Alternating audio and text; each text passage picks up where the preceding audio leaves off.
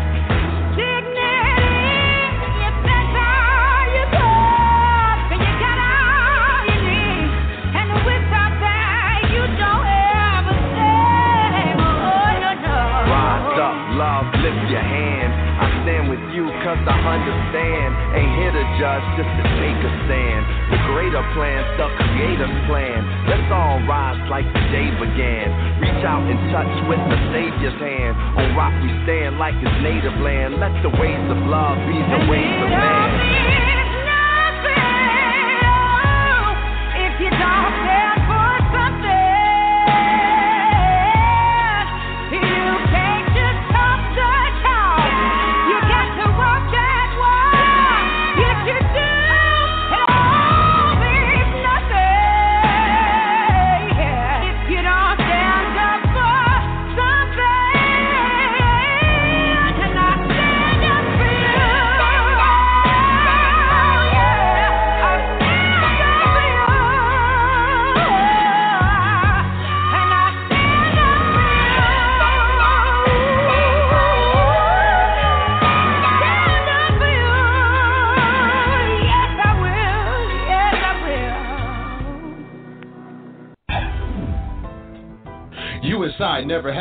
Good. 101.1 Radio, the best R&B and hip hop music. The Quiet Storm every Friday and Saturday. Talk radio with the best host in the business. Sports Talk Radio every weekend night with Princess Cooper. Never had it so good radio now on 101.1 and it's 24/7. The world's best radio station.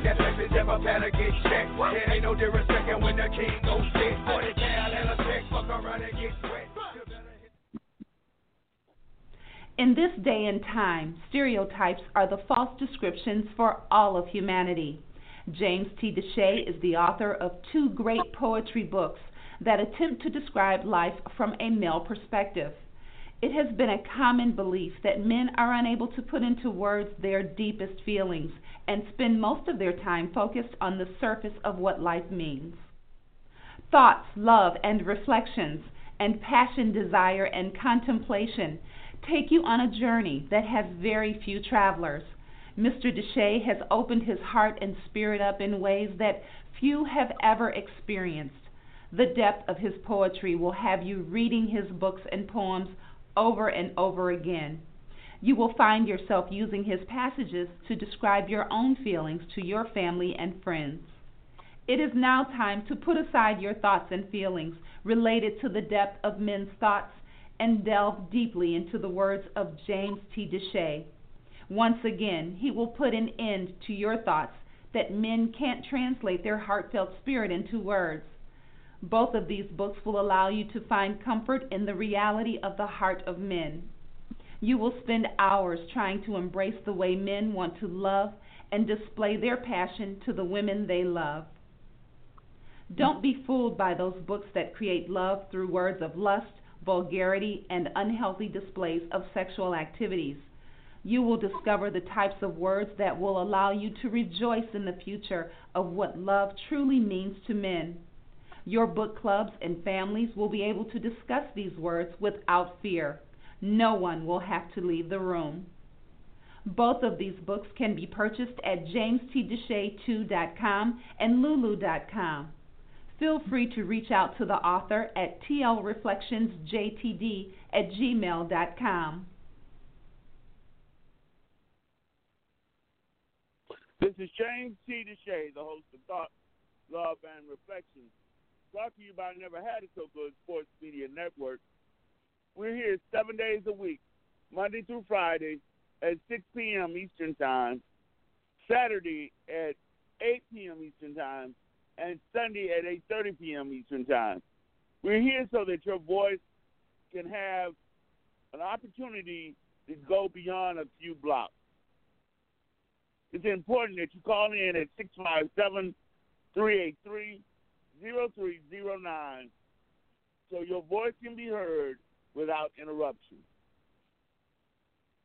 I am pleased that Cheryl and Joyce, you are here this evening and um, a lot of times we find ourselves backtracking uh, because of the stories that are presenting themselves. And we're trying to deal with the reality of the fact that we get information so quickly and trying to understand why it is is that we don't seem to be moving forward in regards to the situations that are going on in our country. And I, you know, sometimes um, when I hear people suggest uh, that it's always been this way, I myself not understanding that completely because of the life that I have led.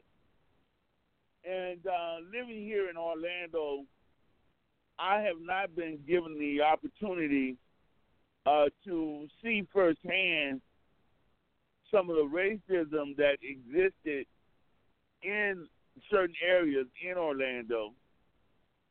Uh, we've had a lot of trouble in in some of the history that has been told, being told in Ocoee and in Titusville, and some of some of the small areas outside of Orlando. But growing up in Orlando, I have to be honest, I was born in 1960 with very little fear related to where I lived in my neighborhood and where I could and could not go. Uh, I never had a conversation uh, with my parents related to what areas were necessarily off limits. And so, as a little boy, a group of us used to ride our bicycles all over Orlando, going to the mall and going to different places, and not really having uh, any fear related to the police in general. Uh, I have to say that I have experienced racism when it comes to people thinking I have taken things stores. So I have experienced that. But experiencing uh, police officers just stopping me in the street for nothing, I have not experienced that. And when I'm talking today about the fact that a police officer who has been on duty for less than 12 hours and has already pulled his weapon out and fired it in the back of a person who's running away suggests to me that there are people out there who want to get on the police force and who are hell bent on having the experience of gunning down unarmed individuals. So as we talk today about that article I sent to everybody related to this young man just not being able to get home. And and uh, Cheryl and Joyce, we talked a lot about having one the most important thing for our kids is to get home. And have them understand the value of their lives so that they don't go around getting in the vehicles and doing things that might get them in a situation with police officers. But at some point, we have to have those people who are in charge, like the mayors of these different cities, like the police officers, the chiefs of these different departments, have some kind of conversation with those in their their under them that they don't want to continue the chaos that is being going on in our different cities throughout the United States. That people have the right to go about their business without the fear that police officers are going to unjustly snuff out their children's lives. And I say again, despite the fact that we have all of this new technology, there were times when I drove up and down the roads of Florida, Georgia, and South Carolina. After college, I drove all the way to Hartford, Connecticut from Florida and back again. And I never felt the uneasiness that I feel now related to getting on the road and having the misfortune of bumping into or crossing the path of a police officer who may not treat me fairly. It is sickening to think that there are people every day that wake up in the morning and may have the misfortune of crossing the path with a racist officer who does not mean you any good. And I am talking about all the way down to not just murdering us, but putting us in handcuffs and having us go to jail unnecessarily. As citizens, when we cross the path of a police officer for something simple, he should treat us with respect and give us a ticket if that's his will and let us go on our way. We should not feel threatened or fear when we see blue lights behind us. But that is where it has come to, Cheryl. We find ourselves in constant fear and hearing every day about the mistreatment of African Americans by police officers. And even though we talk about it being going on every day, we do not hear that same kind of interaction going on between white America and the police force. Good evening, and how's everyone doing this evening?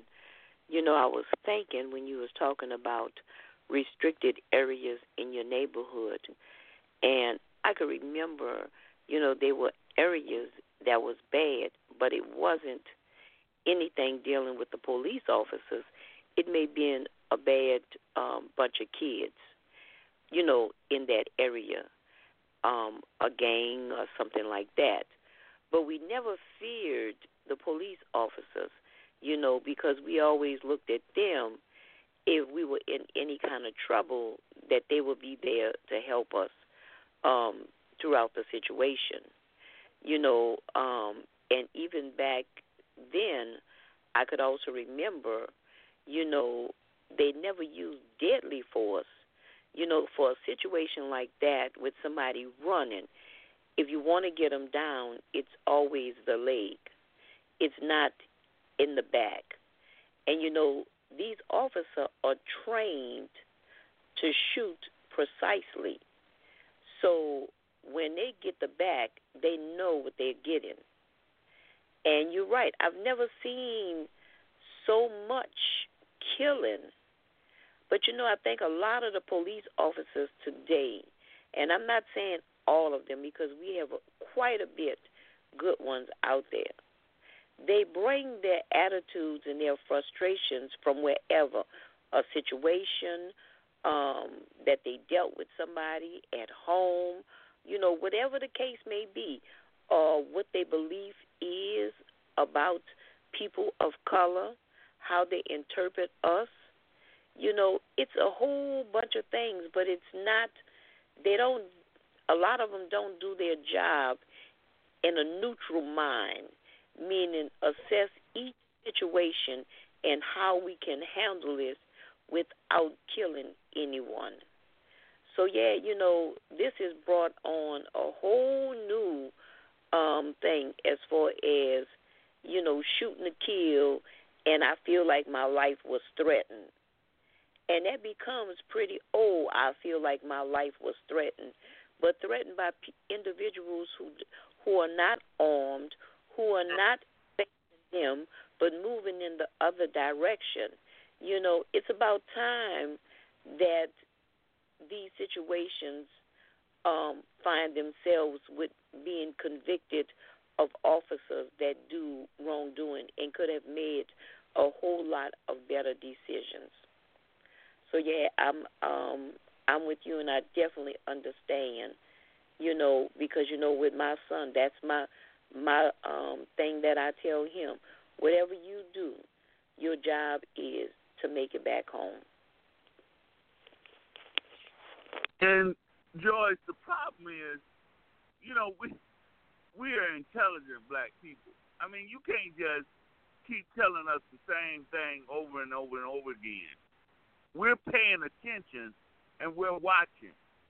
And when we don't see, we know that every every black every city has a has has a number of African American officers in it. And when those officers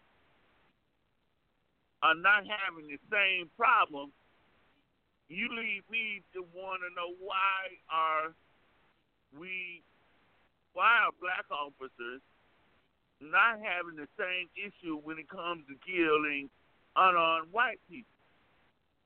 You know, and, and it says it, it just means that there's something going on that they're taking a different type of response or reaction to people, or they feel like they have to take a second look before they react. Good afternoon, uh, everyone. Um, that's true. Um, they're not put in a, a situation for them to to make those choices. To be honest with you, and just like I had indicated the other day, and I said I fault us for that because we allow white policemen to come in our neighborhood and do all the killing. They are trained to kill now. They're not trained to. They have a different mindset of training. Most of them don't have the patience to. So that's the reason why I think that what we can do as a community, we can demand to have uh, minorities to come in in our neighborhood to uh, administer and protect us and for us to obey the law uh, when you see a white policeman, um, uh, there's no way that we can even relate to them, most of all. And you indicated about the training. Uh, they should have psychological training, um, evaluations, and that's a part of uh, being an officer and graduating from their school. I think that the type of training that they're getting is, is failing us. But to say that this has just happened, I'm not buying that we just been asleep at the wheel thinking that we was beyond that.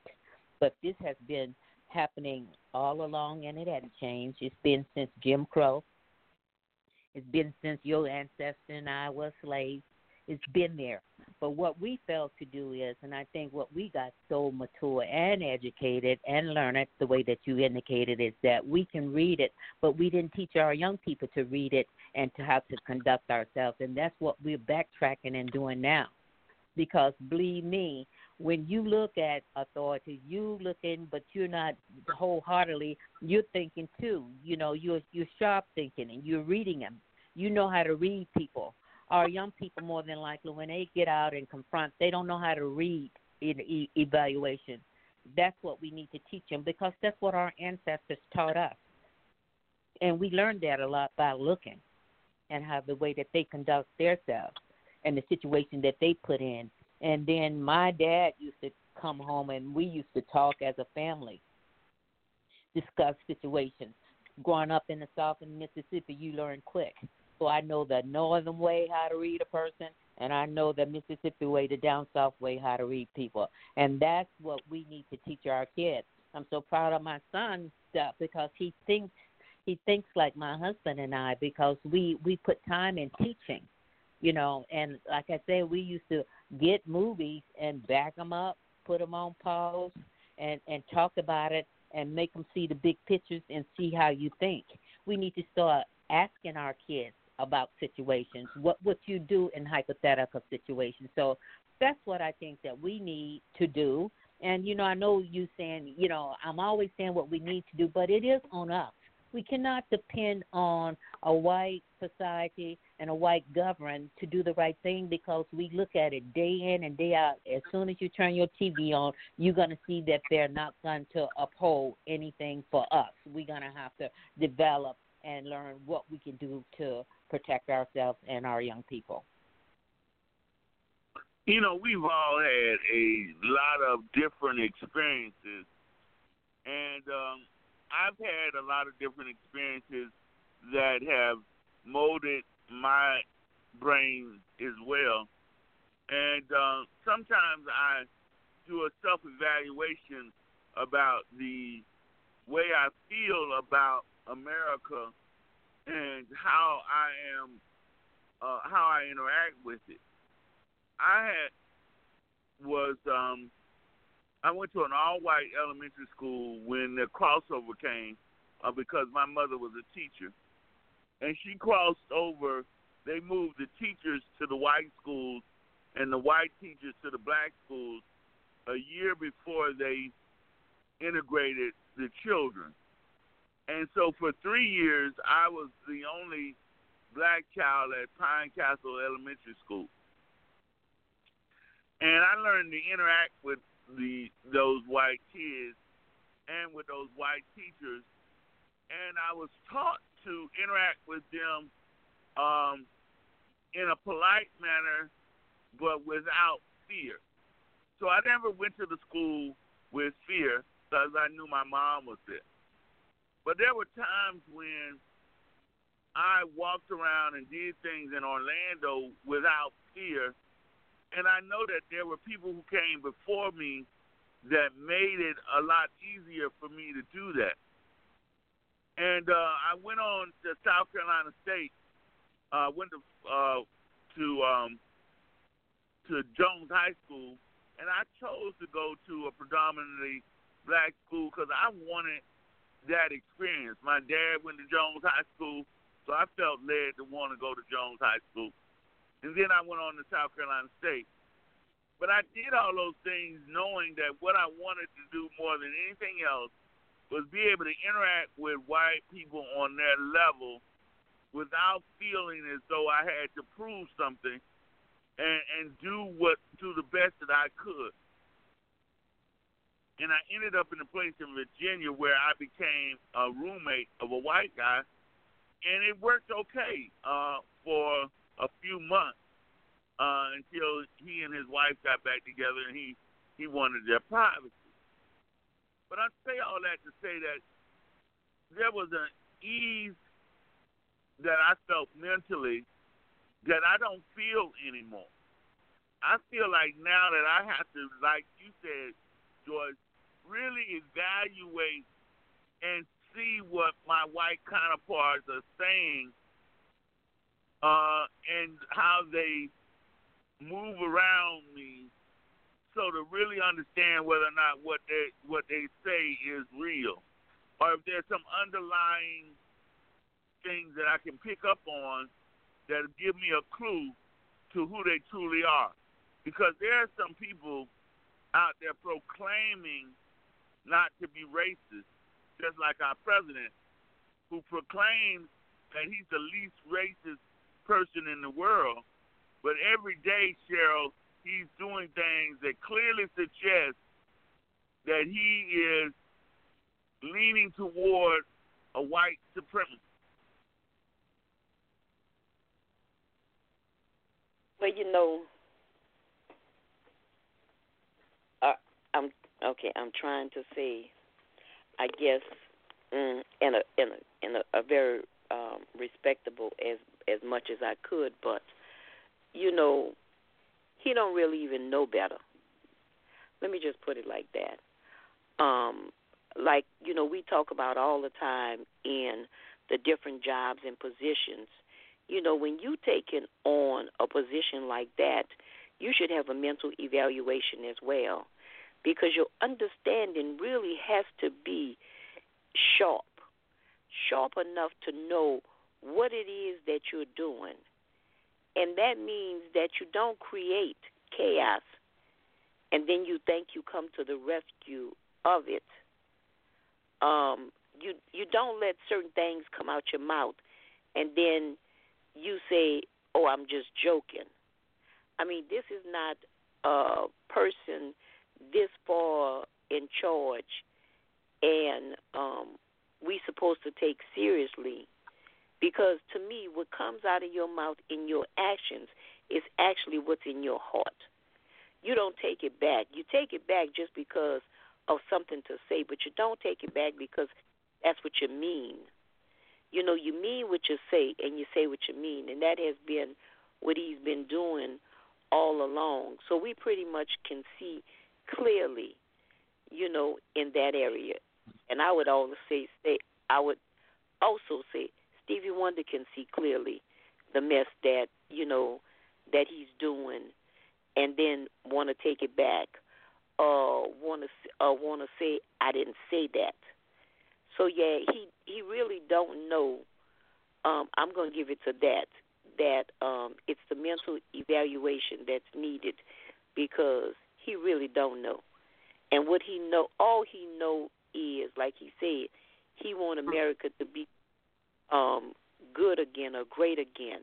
So that's all he know is when they were over everything and why we are not behaving the way we should be behaving. And that means bringing it back to slavery time. You know, that we didn't have a whole lot of choices, but today we have many choices.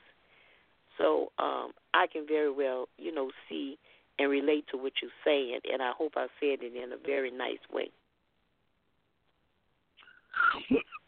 Uh, Joyce, what we recognize now is there are people who have been hiding in the shadows who have now been given permission uh, to allow their words to be freely spoken and their behaviors uh, to have an opportunity uh, to do things they would have uh, chose to keep behind closed doors.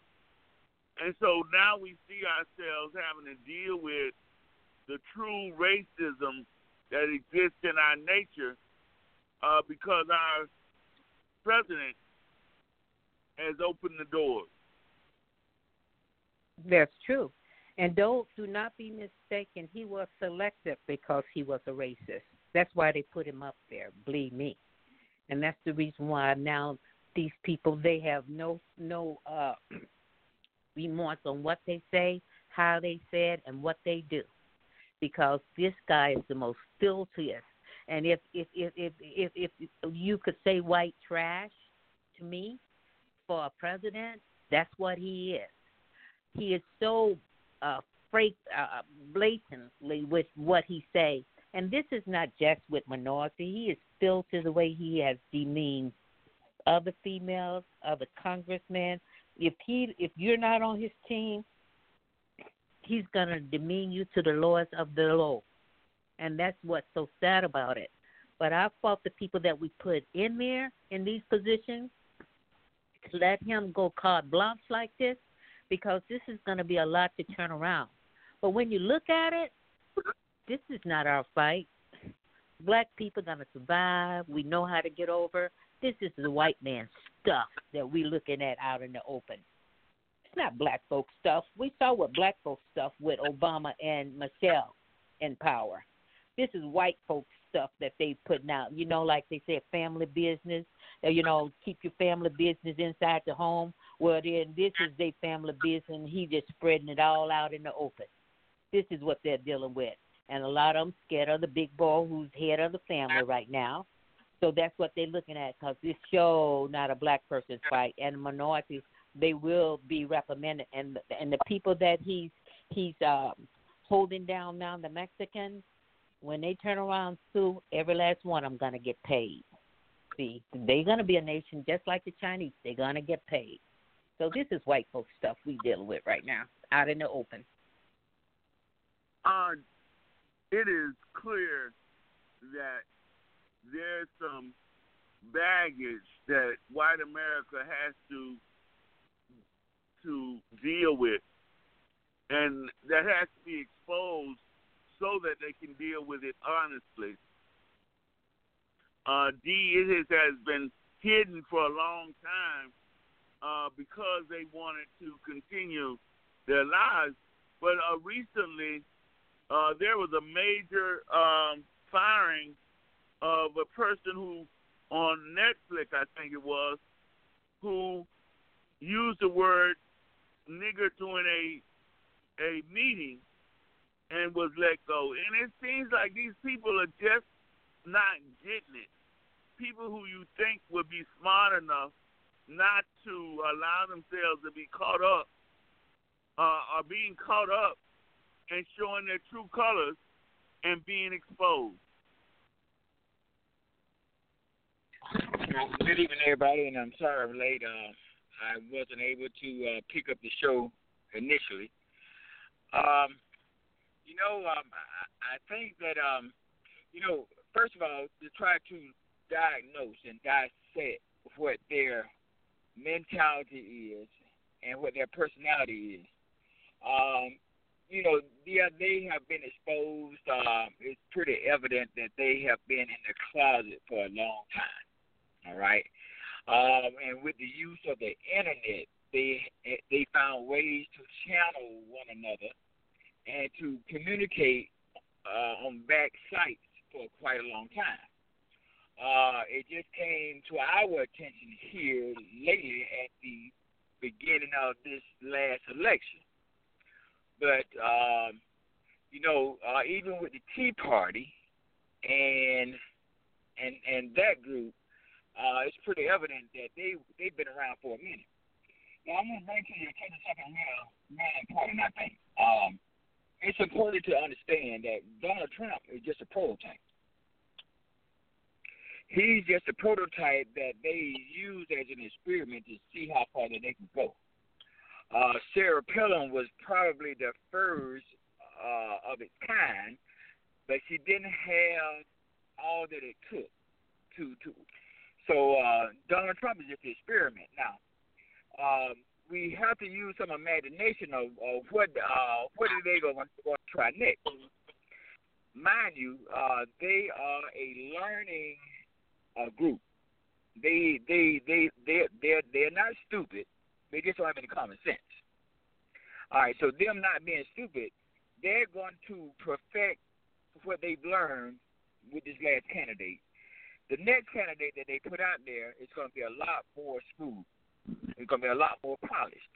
All right, man. That's why it's so important for us to get our heads together, get our heads in the game, because this is not over. All right. Again, Donald Trump is a prototype. Now, um, it, if you all ever watched The View, that's with Whoopi Goldberg and, and all of those ladies. All right, the lady that sits on the very far end of Whoopi, on the opposite side of Whoopi, the the next candidate is to be something like her if they're smart. All right, it's to be somebody that that has their views dear to the heart, um, and very polished, and and and probably a woman. Because now, if they come out with a new candidate that's polished and and also a woman, then that's going to get a lot of the votes that they're looking for. All right. Now, uh, I'm going to leave that alone real quick, but I want to go to something that Miss Joyce just said. Uh, Miss Joyce said, uh, mentioned the fact that um, we, uh, it's not our fight, it's their fight. And I agree with that wholeheartedly. However, everybody don't know that. People like Maxine Waters, and I love her, but she don't know that. She don't she she don't carry that understanding to get down in the mud with Donald Trump because he slapped her around verbally in the past. Uh, she's willing to pull her sleeves up and get down in the mud with him. In doing that, she's not upholding the idea that Michelle Obama had, which is the idea that Miss Joyce just spoke about. When they go low, we stay high. We go high and we stay high. Because if we stay high, we will be on the side of righteousness, and righteousness will prevail. But if you get down in the muck with them, then it's hard to see who's right and who's wrong. Thank you. You know, um, it is so enlightening, and that's why talk shows are important. Because when you guys uh, share what your thoughts are, it allows me uh, to better identify what I should be thinking. And what I should be doing is interacting with the world in the way I want it to be, despite the way it is. Uh, we have to uh, set a standard uh, that others uh, aspire to be like. Uh, we can't, like you say, get down in the mud with them and get as racist as they are, and then it, and then be successful. Uh, it is so odd to me uh, that there are so many businesses that are having trouble dealing with the white, dealing with the colored Americans that they know hold a large amount of the money that they want to have access to. But yet they can't convince their employees uh, of the kind of behavior that they should aspire to. And it's the same thing with the police officers the police officers are digging a hole that they're not going to be able to get out of uh, if they continue to behave in this fashion. Because at some point, you these, all of these things are going to get to a head, and righteousness always will prevail. So if they continue to display this kind of lack of tolerance, a lack of understanding about how they should treat people of color, they're going to really, really get hurt in the end. And so we have to recognize, Cheryl, that we cannot play the game that they're playing. We have to play the game that our Lord has already shown us that works. Is that we have to be mindful uh, that we have a better spirit, a better uh, demeanor, when it comes to interacting with them despite them?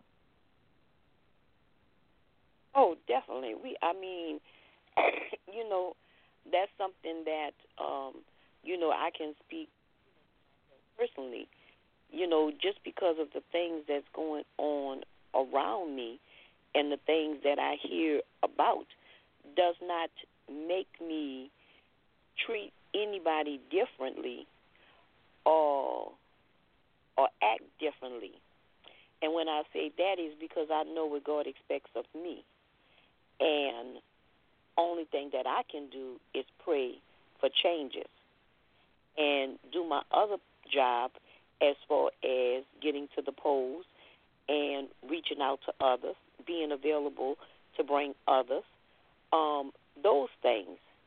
But by no means are we to do what they do because just take for example, if a cop is having a bad day and he go to work and just and just say for instance that he shoot the first person that he is on a call to.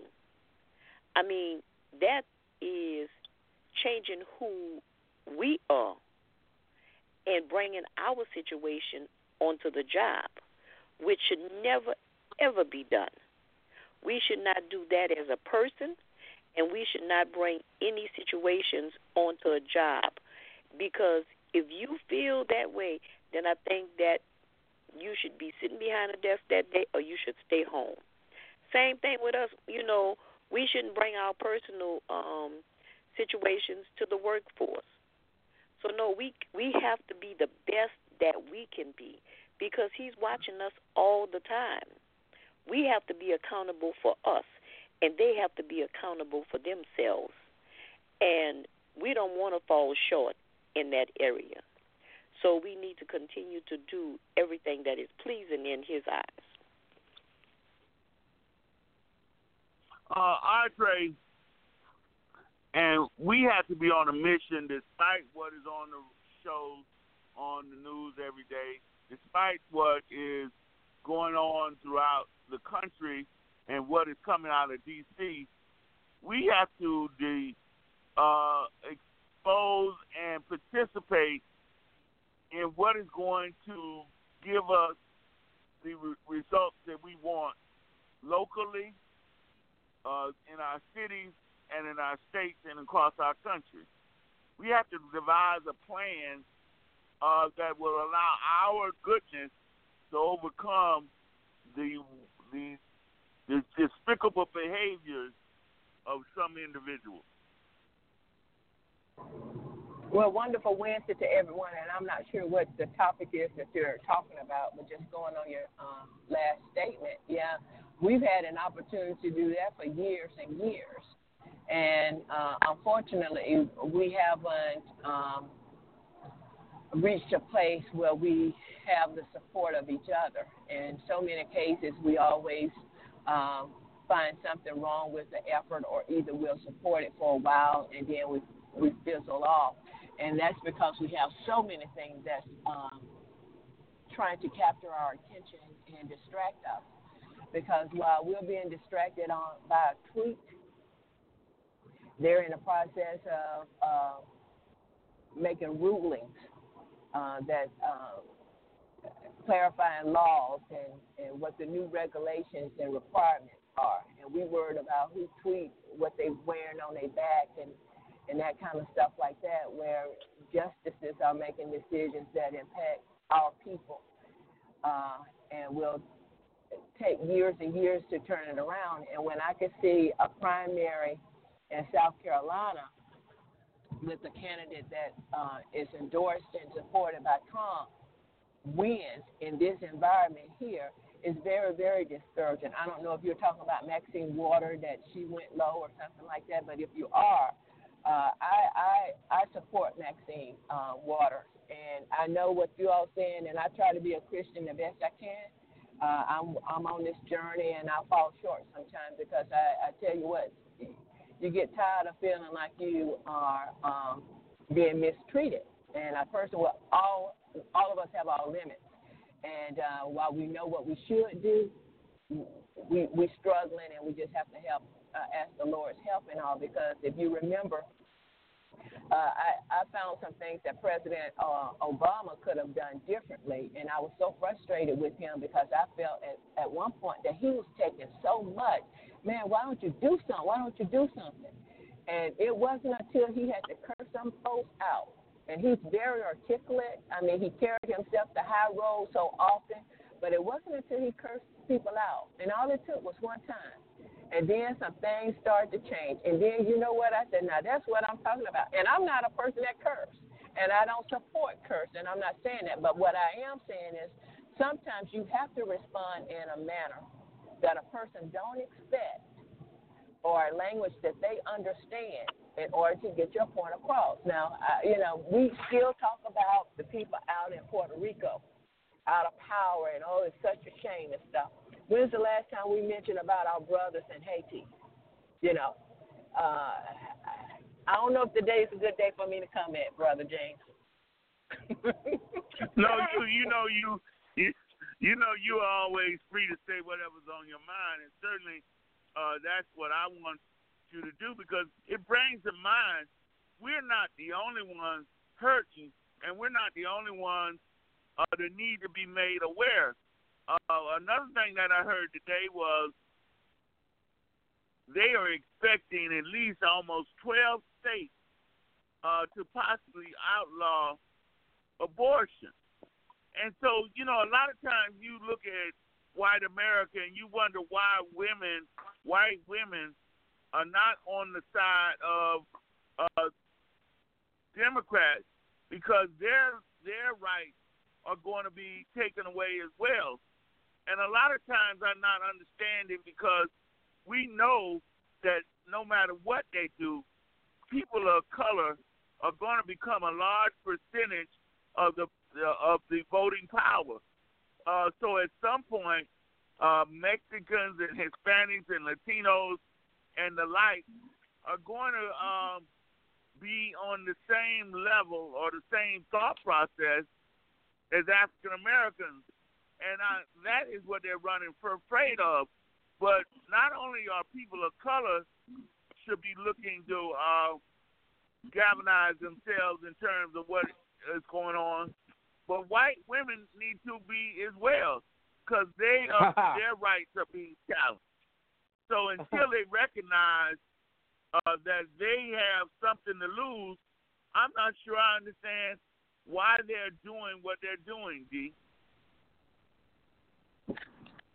Well, uh, you know, James, uh, I think the fact that uh, they are not being made aware of what it is that they could be losing. Just like when it was uh, when they was uh, all hell bent on trying to replace and repeal Obamacare. Uh, they decided to be tribal as opposed to being realistic. And and lo and behold, a year later, uh, those people that had illnesses uh, and uh, chronic and, and terminal illnesses, uh, they cannot get the care that they would have gotten had they just stood fast and been rational. But they decided to be tribal. And so I think that's where our fight is. Our fight is in to uh, bring them to some awareness in a loving and articulate manner so they can be able to understand. Because now, to my point that I'm trying to make is that you know when you look at the evangelical Christian, and when we look at and what Ms. Jones just said and Ms. Cheryl just said, how we are supposed to act as Christians, and they know that, they know how they're supposed to act, and we all of us know that there's no perfect Christian, all right, but we strive for perfection on a daily basis, and they know that. Okay, but the the art and the desire to be tribal overran that. And so and so that's where the new fight is, is to make them to make all people more aware. Even even when you spoke about the Mexicans and the Latinos, we as people of color should be embracing them like none other. All right, even though we speak different languages. But Amen. But we run across them on a daily basis, and we need to mm-hmm. let them know that any any ill feelings that they tried to make us have toward one another in the past is definitely mm-hmm. squashed. That's right. all right. Because because this is that that's that's the galvanizing power that you're talking about, where we can overcome the rhetoric that they're trying to put in everybody here. They're trying to they're trying to separate everybody from everybody except themselves. They want to be tribal, mm-hmm. but they were trying to you. So when we know that on this show, that is where we come together and and and, and like Miss Cheryl always says, in our in our own individual efforts, we do what we supposed to do. So when it comes down to next election cycle and there beyond, we have made some progress in the things that we talk about on a daily basis. Thank you. And Cheryl, we have to be smart enough and uh, committed enough. We have to be smart enough and committed enough to fight the battle toward its end and not lose focus uh, when we're going through this struggle. Uh, because the truth is, is that we have to come together, and just like he said, we have to white females, white females, um, Hispanic, black. We got to come together and overcome uh, these the, what is true about the uh, GOP. The, the Republican Party is made up of old rich men who are struggling to maintain power. You are so right. Well, James said, I think the Democratic Party is not much different from the Republicans because uh, it still goes back to when the Democrats had the majority, House and Senate. Certain things were not done and taken care of, and here they uh, did not allow President Obama to select uh, a chief justice, and now now we're starting to feel the wrath of that. You know, sometimes you you try to be nice and play by the game, sometimes you have to be a little more strategic. All right, Cheryl. Go ahead, Cheryl.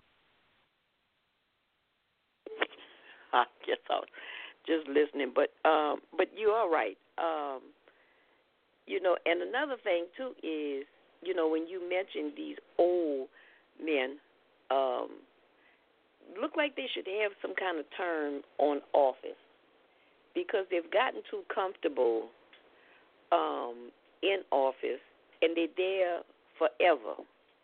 So we don't have nobody new, no new blood, no new ideas. Um, still trying to do things the way they once were, you know, uh, they see things in a whole different um, light and not moving along with as time is moving along. So um, like I said, you know, and we all talk about all the time that we have to start using our voice and our actions as far as on you know the polls and it's starting to change. It's starting to change, Miss Cheryl. Uh, this morning, and I was getting dressed, so I didn't hear it all, but it was either a 26 year old or 29 year old um, was elected, and I don't even remember the town, and she um, you know, won over an incumbent that had been there for years. That's on the Democratic side. Uh, and of course, now she'll have, you know, have the, uh, that was in the primaries, but then you'll have the election in where she'll go against the Republican. Um, but State of just, she was even surprised. She was even surprised herself. So it's State of Virginia, and you she's- know, State of Virginia, State of Virginia, and she's Latino. Yes, yes.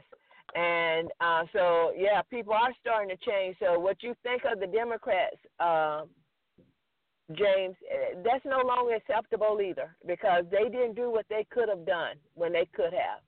And uh, I'm I, I'm I'm still, and believe you me, born raised a Democrat, supported financially and physically and everything else, uh, Democratic Party, and and have the connection with the family. But again, I'm just I'm very frustrated. And after that, this last presidential election, I still have not returned to uh, the level of support that I have because I'm starting to see things a little bit different. That some of the same ones they say they're going to do and say they're going to do, and they haven't done. And a lot of times you take a lot of things for for granted. And, and Ms. Cheryl, you're exactly right. In the state of Florida, we have Senator Nelson, and I tell you what, he's going up against our current uh, governor spot. And the advertisement is already, he's been in there for 45 years talking about Democratic Senator Nelson. And that's what they're saying. It's time out for politics. It's time out for long time politics. So, um, you know, people are changing. And, and, and you can't take nothing but granted. For too long, uh, Democratic uh, candidates that come to your churches, they're to promise you this and promise you that and get in there and they do the same old thing. I'm tired of it. Well, um, uh, Andre, I, I I have to beg the tip for a little bit, and when, what I mean is, you have a Democrat uh, whose daughter is running, who who won, uh, who was a a very powerful man in the state of Florida, and his daughter is now running, and I hope she wins. I'm going to support her, and I'm going to continue to Oh, support. no, no, no. I'm talking about for And- the state senator. No, Senator Nelson is he's been in office for four to five years. and uh, Governor Scott is running against him for that. You're talking about Graham, who Right. uh, her father, yes, well known. Uh, she, he was a Republican, if I'm not mistaken, and she's running as Democrat. No, he was That's Democrat. completely different. He was Democrat. Oh well, okay. Either way, but I'm talking about the 45 year old, uh, the 45 years in office by Senator Nelson. Right. That's what the Republicans are, But when I are trying when I to talk attract about other people. difference, right? But when I talk about difference, you got Carol, you have Georgia with uh, D, who a black female now has the possibility of becoming uh, the first female uh, to win uh, to become the governor of uh, Georgia. So I'm saying there I surely hope they get out and put her in. I surely hope they, which would be different. That's exactly right. That would be different. That's different than what we've had with other Democrats in the past. That's you're exactly right. And I remember us talking about that when she, um, you know, she won in the type of uh, strategy that she's running, and she's getting support, you know, throughout the whole United States. And I definitely hope she won. But that's not the that's not the norm for the old school Democrats. Things are changing and we're holding we're holding accountable uh, each candidate. I don't care what their um, uh, their uh, their political preference um, have been. Uh, it, Donald Trump winning has been a game changer. And until we start wrapping our minds around that, what we have been accustomed to, our age group and older, that's not the way it is anymore. You know, people coming out of the woodworks, anybody can run and and, and potentially win. It, it's it's a new game. At least I'm not current with it now because the way things used to be when I was coming up, all the time that we were supporting and and campaigning and financial support, uh, calling folks uh, door to door knocking, working down at the um, uh, convention center and all that kind of stuff.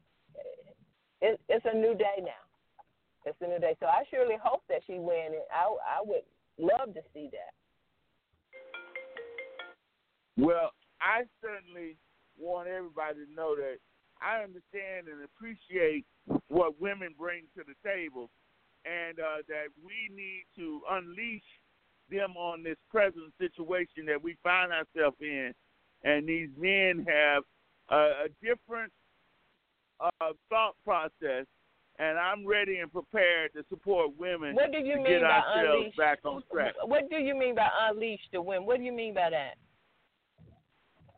When, in terms of women, Yeah, you say unleash the women. What do you mean by that? oh Lord. God. yeah, I'm on fire so today. I- I'm just frustrated, man, because I just hate to see everything that's going. But I don't know. I don't understand that statement at all. Well, what I mean by that is, I think women bring a different level of understanding when it comes to being humane, and that sometimes men get caught up in being men that allow them to do things and put rules in place that hurt people. I don't believe a woman president would have allowed her uh, administration to take children away from their their mothers. I don't believe a woman would uh, find herself in a position where she was unable to negotiate in a way to help save our troops. Uh, sometimes people, men, when they send men to war, they don't think about the casualties. Not only on our side, but on the other side as well. So therefore, I think women, by the nature of who they are, come to the table with an understanding of how valuable life is. I don't have a problem with women being police chiefs. I want them to understand because I they know what they're like their sons and daughters. They want them to get home every day, and so I don't have a problem with uh, uh, being willing and able to see how the world would be run uh, by women being in charge.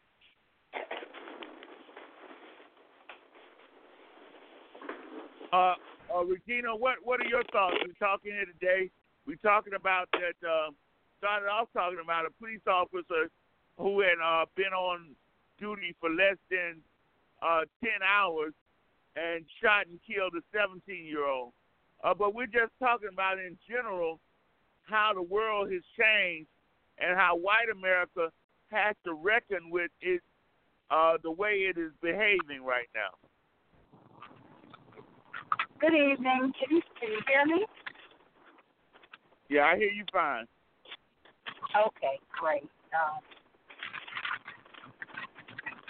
what I'm seeing is a very interesting change in the political the political scene, and in my opinion, it's not just men versus women or Democrats versus Republicans. I believe in what I'm seeing young lady out of New York, 28 year old uh, young lady who defeated the, the man who was positioned to take over Nancy Pelosi's place, I, I believe, or what? Uh, he was supposed to be the next something, but he was like a long time politician. This young lady did not run a platform of being against anybody. She was for humanity. And that's what she brought to the table. She did not dog Donald Trump, but she showed pictures of various people, brown people, and showed how um, man's inhumanity to man and how she wanted to change that. She was a Demo- she is a Democrat, and the problem that we're having is the longtime Democrats who are so busy negotiating because they, all of them, have their hands in the pot, in the various pots. So they have to make sure that they negotiate so that their hands are not shown. These young people, they're not into that. They're into doing what is right. We have one right here in South Carolina who just won a seat from an incumbent who's been there. The incumbent tried to go low, he stayed high. And he said, um, age has its place, but youth also has its place. Give us a chance.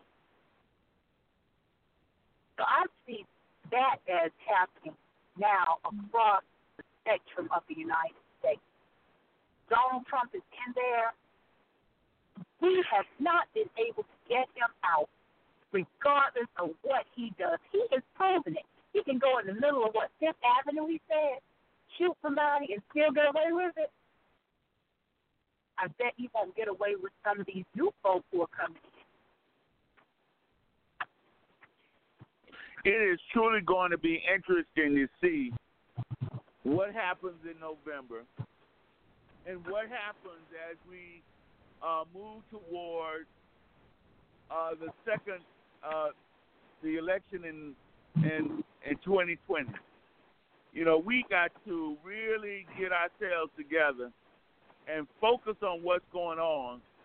And I just can't wait to see, uh, why I want to see this black female win the state of Georgia, so that that yes. momentum to everything that's going on around the country.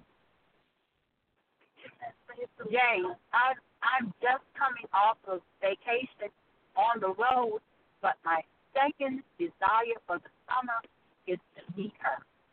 She is my role model.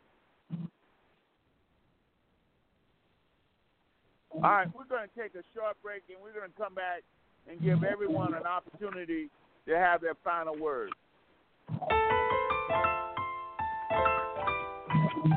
Mm-hmm.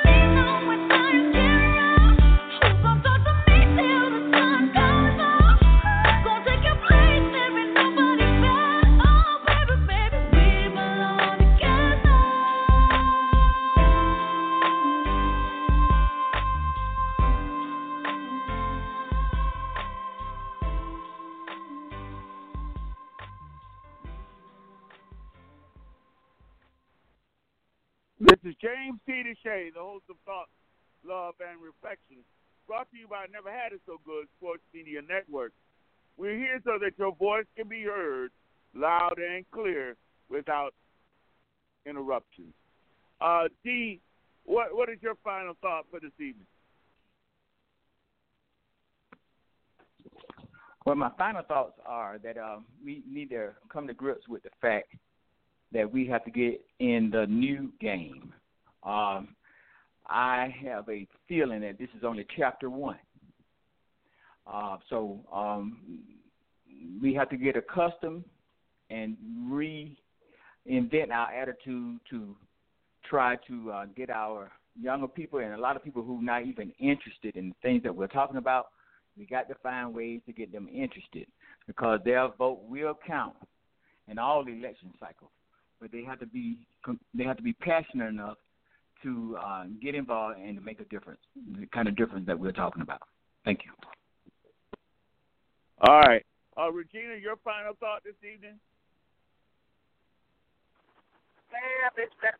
Um, hi, James. Um, one thing that sort of surprised me in this uh, runoff that we had in South Carolina is that some people actually did not know that it was a runoff, that they had the opportunity to go back to the poll to vote again. So what we've got to do, I think, is get these dates in our mind. And when we have conversations, don't forget. Don't forget. Don't forget there's a, an election. There's midterm election. Don't forget. Keep these people, keep it to the forefront. Because some folks still, it still hasn't hit them yet. They're still sitting at home. And this is just baffling Well, you're right about one thing. We we cannot um, sit at home anymore. That we've already seen what sitting home will get you, and it is not what we want. Uh, Audrey, your final thought for this evening? Let us make sure that we're not only talking and letting our voices be heard, but let us also make sure that we're taking action that'll make a positive difference for our future. All right, Audrey. And we need more of your voice, Audrey, so you're going to have to find time to get here so that we have a lot more time to have you uh, share your thoughts. Uh, so, you know, we want you to get an opportunity more than just once. Uh, as we go around talking. Uh, so we look forward to hearing your voice more often because you bring a lot to the table. Uh, Cheryl, uh, your final thoughts this evening? Um, very good conversation. Um, I'm going to have to agree with everyone who went before me with their final comments. And it's so true. You know, although some things are being done and some things are um, beginning to change, but I always say, whatever we do, we can always do more. All right, guys. I will see you tomorrow at 6 p.m. Eastern Time on Thoughts, Love, and Reflection. Uh, we're here seven days a week, uh, Monday through Friday at 6 p.m. Eastern Time, Saturday at 8 p.m. Eastern Time, Sunday at 8:30 p.m. Eastern Time. We're here so that your voice can be heard loud and clear without interruptions. So dial in at 657 383 0309. We want to talk and allow others to talk with us. Take care, everybody. See you tomorrow.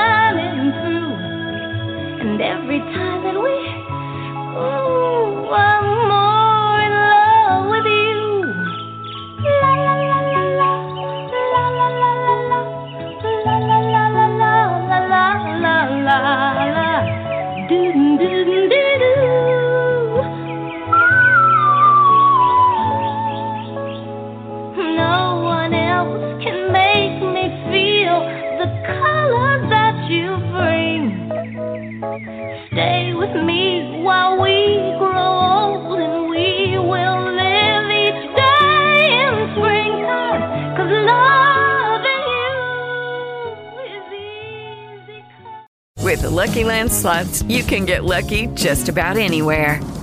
This is your captain speaking. Uh, we've got clear runway and the weather's fine, but we're just going to circle up here a while and uh, get lucky. No, no, nothing like that. It's just these cash prizes add up quick. So I suggest you sit back, keep your tray table upright, and start getting lucky. Play for free at LuckyLandSlots.com. Are you feeling lucky? No purchase necessary. Void where prohibited by law. 18 plus terms and conditions apply. See website for details.